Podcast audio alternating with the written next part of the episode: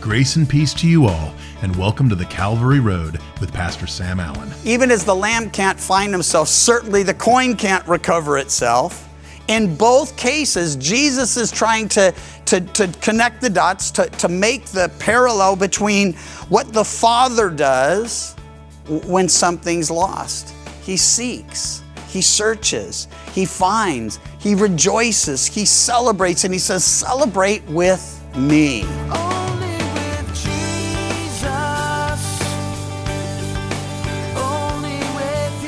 In today's broadcast, we have part two of Pastor Sam's message, Lost and Found. We are studying in Luke chapter 15, and we take up today in verse 8 as we look at the parable of the lost coin and the parable of the lost son. In both cases, we get a great picture of God's heart toward the lost, so let's listen in. Now we get to this lost coin, and it's helpful to know that married women in that day and in that culture often wore a headdress of 10 coins. And, and, and so it's very much like a wedding ring today for, for you married gals. And, and you know, to lose your wedding ring, that would be a disaster.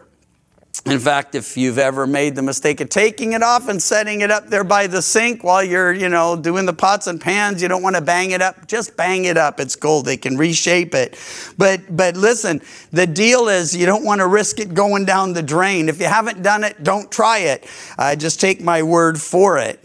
But, but of course, a wedding ring, it's so valuable, not just because it's made of precious metal, but because of what it represents. And these coins represented something, not just wealth or not just if anything goes wrong, at least I got the coin. No, the, the reality is, is, is that, that it was a symbol of, of her relationship. And so when she loses a coin, it says she searches, she, she lights a lamp, she sweeps the house. She searches carefully until she finds it. And and having found it, she brings the celebration, gets her neighbors together. Rejoice with me. I found the piece which I lost. And again, likewise, I say to you, there's joy in heaven in the presence of the angels of God over one sinner who repents. Now, now check this out. Again, even as the lamb can't find himself, certainly the coin can't recover itself. In both cases, Jesus is trying to, to, to connect the dots, to, to make the parallel between what the Father does when something's lost. He seeks, he searches, he finds, he rejoices, he celebrates, and he says, Celebrate with me. And, and so far, everybody's celebrating until we get to, well, the third story. He says in verse 11, a certain man had two sons, and the younger of them said to his father, Father, give me the portion of goods that falls to me. So he divided to them his livelihood. Now, take note from the get go, both brothers are getting what they have coming. It's a little unorthodox, a little unusual, though not illegal for the younger brother to ask for his inheritance. But, but see, it said he divided to them. I wanted to make sure that everybody connects with that thought. The older brother got a double portion of the inheritance. So the fact that the younger brother asked for his ahead of time means now the older brother has his inheritance too.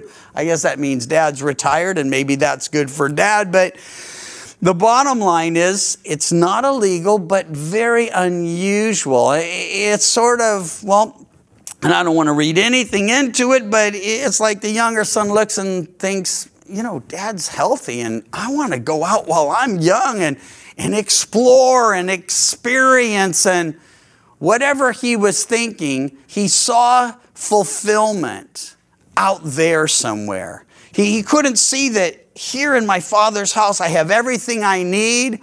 I have a name, I have a family, I have a future. Everything that, that, that God's purposed and planned for me, it's here. No, his vision was out there. And I'd like to suggest that happens to us. That, that we can start being so dissatisfied with what God's provided for us that we start thinking there has to be something better, there has to be something greater. In his case, he goes to his father and says, I want what I've got coming. I want my part of the inheritance. And the father gives it to him. Now, not after, not many days after, excuse me, the younger son gathered all together, journeyed to a far country, and there wasted his possessions with prodigal living. He wanders away, he wastes all that, that had been entrusted to his care. Of course, we're stewards of our inheritance, and, and now he's wasted his. It gets worse, though. When he'd spent all, there arose a severe famine in that land, and he began to be in want, and he went and joined himself to a citizen of that country. He sent him into his fields to feed swine. Not exactly the career he anticipated when he left home. You see, it's not really kosher to, to be dealing with pigs as a young Jewish man. And, and I mean, you, they didn't eat them and they didn't raise them and, and they were offended by them. And if you've ever, you know, watched those little things, you understand why. But anyway, it says he would have gladly filled his stomach with the pods that the swine ate, and no one gave him anything. Now, we're going to see where the Lord's going with this, but, but let me just say there's a definite spiritual parallel for us because if we start thinking, hey, it must be more, there must be more that has to be out there somewhere, and we start wandering away from the Lord. In Hebrews, as you go through the, the earlier chapters, you, you can see this, this uh, process of wandering away, drifting from the Word, and then doubting. And then it, it just one leads to another, to another, to another, till there's just despair and depression. And well, it's very similar to what we're reading here. But, but we can wander and then we can waste our inheritance. I mean, God has something for us and he's entrusted things to us. And and what's the end result? We end up hungering. For us it could just be a spiritual hunger just to get back to the word of god. For me personally well, God worked in unique thing, and I think He did it with a lot of Calvary pastors. He, he knows us perfectly, and, and He's like, you know what? You're you're gonna drift unless I keep you close. He goes, I know what I'll do. I'll make him a pastor. He'll have to be in the Word all the time. He'll be accountable to all these people. There's no way to drift away because I got to stand before you. There's no way to continue without repenting because I can't stand and say God calls you to repent when I know it's God calls us to repent. So the, the reality is, is, is some of you may have wandered. You, you may have been wasting away and wasting your inheritance. And you're hungering for, for well, just how it used to be. And that's what starts happening with this young man. Well, you've come to the right place if that's the case. He's going to come to his senses and realize, hey, things were a lot better in my father's house than I realized when I was back there at home. And by the way, first story, Jesus mentions repentance. Second story, Jesus mentions repentance. Third story, there's no mention of repentance, and here's why repentance is in the story. And we get to see what repentance really looks like, and we also get to see what repentance isn't. Repentance includes remorse, but is far more than remorse. That's the very first thing that happens, verse 17. When he came to himself, we might use the phrase he came to his senses, but it actually makes sense that he says he came to himself. He realized who he was. He was the son of a father who, who had not just stuff, but, but it's where he belonged. It's, it's where his ties were, it's where his past was, where his future was. So he came to his senses, he came to himself, and he said, How many of my father's hired servants have bread enough to spare, and I perish with hunger? See, this is a change of mind. It's a re- realization that, that I could be in a much better situation than the one I'm in. And it's also a realization that I got myself into this mess. And, and I got to tell you, that is the first step in repentance. But I've met many, many people over the years who have decided that the way they're living, the things they're doing, are not only not productive, but counterproductive, self destructive, destroying your health or your family, your relationships, alienated the people you love and, and should be caring for and enjoying. And, and, and so, if that's happened, well, he, he came to his senses. He came to himself. He realized, hey, servants in my dad's house are faring better than I am out here. And then the second step in repentance I will arise and go to my father and will say to him, Father, I've sinned against heaven and before you, and I'm no longer worthy to be called your son. Make me like one of your hired servants. I love this. He says, I will arise. And it's the second step. He, he purposes, he has a change of mind, he has a change of heart. Now, instead of, well, I'm going to go and I'm going to see and I'm going to experience and I'm going to be, it's, I just want to go home. And I'm going to go home. That, that's the second step. He purposes in his heart to return to his father and to his father's house. But again, I've known many over the years who've been convicted that the way they're living is wrong and it's making them and others miserable, and they purpose to make a change and then never make the change.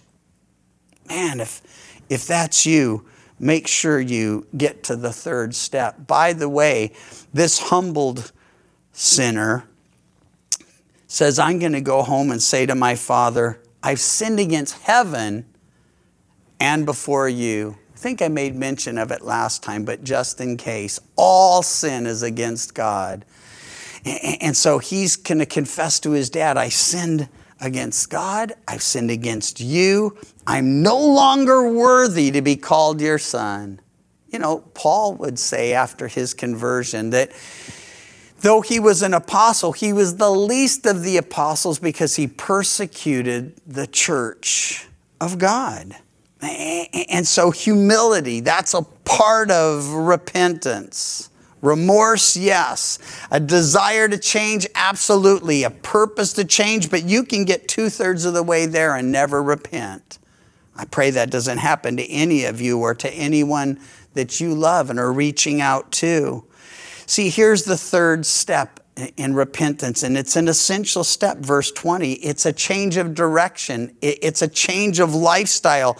It's the real meaning of repentance to change. He arose and came to his Father. It's not enough to be miserable where you are, it's not enough to say, I'm going to change. You have to actually change. And in his case, and in our case, it's just coming back to the Father. Everything changes when we get back to the Father. And so he says, he arose, he came to his father, but while he was still a great way off, and tune into the scene, you have all these tax collectors and sinners, and they're leaning in. You can just picture it. They're tuning in. This is, they want to know what's the father going to do? While he was still a great way off, his father saw him and had compassion and ran and fell on his neck and kissed him. I love this. The father's been watching for him. He sees him way out on the road and his heart just goes out to him.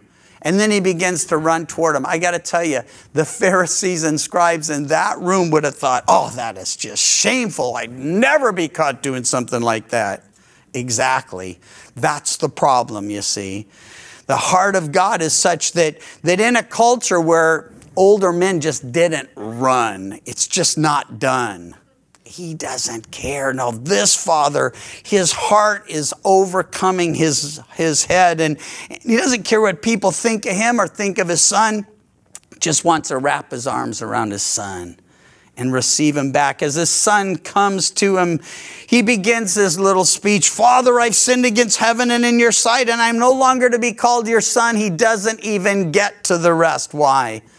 The father cuts him off, not to rebuke him, not to slam him, not to say, Do you know what I've been through here? How much I've been worrying about you? Those words sound familiar at all? This father's heart is just like, Hey, look, look at the response. The father says to his servants, verse 22, Bring out the best robe and put it on him, and put a ring on his hand and sandals on his feet. What did he say? I just want to be received back as a servant. Let me tell you, the servants in the house didn't wear the best robe in the house, nor did they wear fancy rings or, or nor did they wear sandals on their feet. He says, I just want to be received back as a servant. But the father is like, You're still my son. You were my son when you were here. You were my son when you were gone. You're, you're my son now that you're back. You'll always be your father's son. And then he says, Bring the fatted calf here and kill it, and let us eat and be merry. For this my son was dead and is alive again. This is so important. This is how the Father sees those who are alienated from him because of sin, dead in trespasses and sin. And there's only two options dead or alive. He wants you alive. There was a show when I was growing up dead or alive. No, he wants you alive. He was lost, but now he's found. And then they began to be merry. Now, if you've read this story or you're familiar with it and you're like, you know, I know there are a lot of people like that. In fact, my brother's like that. I was always home. I took care of the house. I took care of my mom or my dad. He was just a party boy and wasted everything. And then, you know, he got all this stuff. I just don't think it's right. If you are, are like that, maybe you're not. Hopefully, you're not. But if you're like, I just don't relate to this story because I'm the good one, you know, there's always a good one and a bad one, a white sheep and a black sheep in the family. If you're the good sheep and you think this story isn't about you, well, we haven't gotten to you yet. So hang with me. You're here. His older son was in the field, verse 25, and he came and drew near to the house. He heard music and dancing. He called one of the servants and asked what these things meant. And he said to him, Your brother has come. And because he has received him safe and sound, your father has killed the fatted calf. But he was angry and would not go in. Therefore, his father came out and pleaded with him. Take note, in the first story, the, the, the lost sheep, there's a celebration when that sheep is found. In the lost coin, there's a celebration when the coin is found. In this story, there is a celebration when the son is restored, when he repents, when he comes home. But not everyone's celebrating. And Jesus, remember the context. He's talking to the religious leaders who had problems with the fact that he was receiving the very people he came to seek and to save the lost, the unrighteous, the needy, the, the, the, wandering and, and hurting sheep. Well, his attitude was really their attitude. He was angry and would not go in, but his anger is met by the same patience and grace as Father had demonstrated to his brother. And I love that because remember, this is about the Father. He's trying to show us the Father's heart, and he, and he wants us to have the Father's heart, and He wanted them to see it and them to have it. The Father's all about restoring that which was lost. Jesus came to seek and to save that which was lost. And I'd suggest to you that in this story, there are two lost sons. There's the one who wandered and there's the one who stayed. And, and as, he, as he begins to share his bitterness, he answers, saying to his father, Lo, these many years, verse 29, I have been serving you I never transgressed your commandment at any time. Yet you never gave me a young goat that I might make merry with my friends. The servant, by the way, said, Your brother's home. Your father, oh, he's so excited. And, and look at this. He can't even bring himself to call him his brother. He says, But as soon as this son of yours came, who has devoured your livelihood with harlots. You killed the fatted calf for him. It's a side note. I think it was Gayle Erwin who first pointed it out, but I want to point out to you that Well, those of us who are faithful, who are in the Father's house, who aren't transgressing, who are living as God intended, we can have very vivid imaginations when it comes to what we think's probably going on out there. And that's what's happening here. There's nothing in the story up to this point that said this guy had been with harlots. We don't know that. Maybe he was, maybe he wasn't. How would his brother know? He doesn't. It's just what he's thinking. Yeah, he's out there partying, he's wasting everything. He's with those harlots and and we need to be very careful about that kind of a judgmental spirit. And that's exactly what was happening at the table that day, you see. And he just can't believe it. He wasted all. He lives this life and then he has nothing. He comes back and you kill the fatted calf for him. He said, Son, you're always with me. All that I have is yours. It was right that we should make merry and be glad, for your brother was dead and is alive again, was lost and is found. I made mention of it. The lost sheep was never going to find his way home. He had to be sought out by the Father, and we see the heart of the Father, and that he goes after the lost sheep. The lost coin could never recover itself. So, again, the, the, the, it's a picture of the Father's heart. He, he has something for the guys, he has something for the gals, but, but both are a picture of the heart of the Father. He goes after it, he seeks, he finds, rejoices the lost son, unlike the sheep, unlike the coin, can in fact find his way home. And this is where it really changes. So, so track with me for a second and we're going to wrap this up. We're not dumb animals. No offense to dumb animals. Uh, if you work for PETA, don't write me a letter. We're not lifeless coins. No offense to lifeless coins, though I doubt that they're going to be offended. No, we have the ability to consider, to choose, to change, to repent, eh, to alter our direction, our behavior, our lifestyle. And we see all that in the story. And really, that's what he's trying to show those self righteous religious leaders. That, that if we've wandered, we could find our way home. And, and, and if we've stayed home, but we think we're better than those who've wandered, well, we need to repent. We need to change our mind about what we have and, and why we have it. And it's not because we're so good, it's because the Father's so good. Yeah, we're blessed, but we're blessed because He's a blessing and giving and gracious God. You see, the prodigal had that ability to reason, to reflect, to repent to return. And that's true for every lost sinner. We need to know there's no one God can't reach, that the blood he shed is sufficient to cover the sin of every sinner who ever lived. Will all of them repent? Of course not. The scripture's very clear on that. But we don't know that they won't, so we should always have a heart to reach out and represent the self righteous Pharisees, these scribes who accompanied them, they should have been able to do the same. And I like to suggest we know at least a couple of them did. We know that Joseph of Arimathea, we know Nick who came at night. Both of those were Pharisees. We know that they did, in fact, become real believers in Jesus. How many others? We don't know, but, but, but we do know that the prodigal had to come home and the one who was at home needed to repent as well. We see similarities in all three the joy and rejoicing that follows restoration and repentance. We see the heart of God and we see the hard heartedness of the religious leaders. Finally, I'm reminded, and I want to remind you all we, like sheep, have gone astray.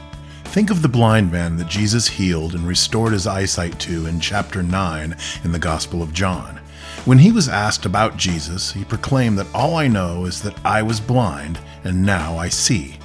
Now, this is a proclamation that each and every one of us can make. As the world questions us and asks us why do we believe in God or mocks us for following Christ, we can simply say, All I know is that once I was lost, but now I am found. The Calvary Road is a ministry of Calvary Chapel Chico, and you can visit our website, ccchico.com, or download the CC Chico app to contact us and listen to other studies from Pastor Sam. You can also listen to The Calvary Road as a daily podcast by visiting thecalvaryroad.com. We'd love to hear from you, and until next time, may you find grace and peace as your journey takes you down the Calvary Road. And your grace Peace, it fills my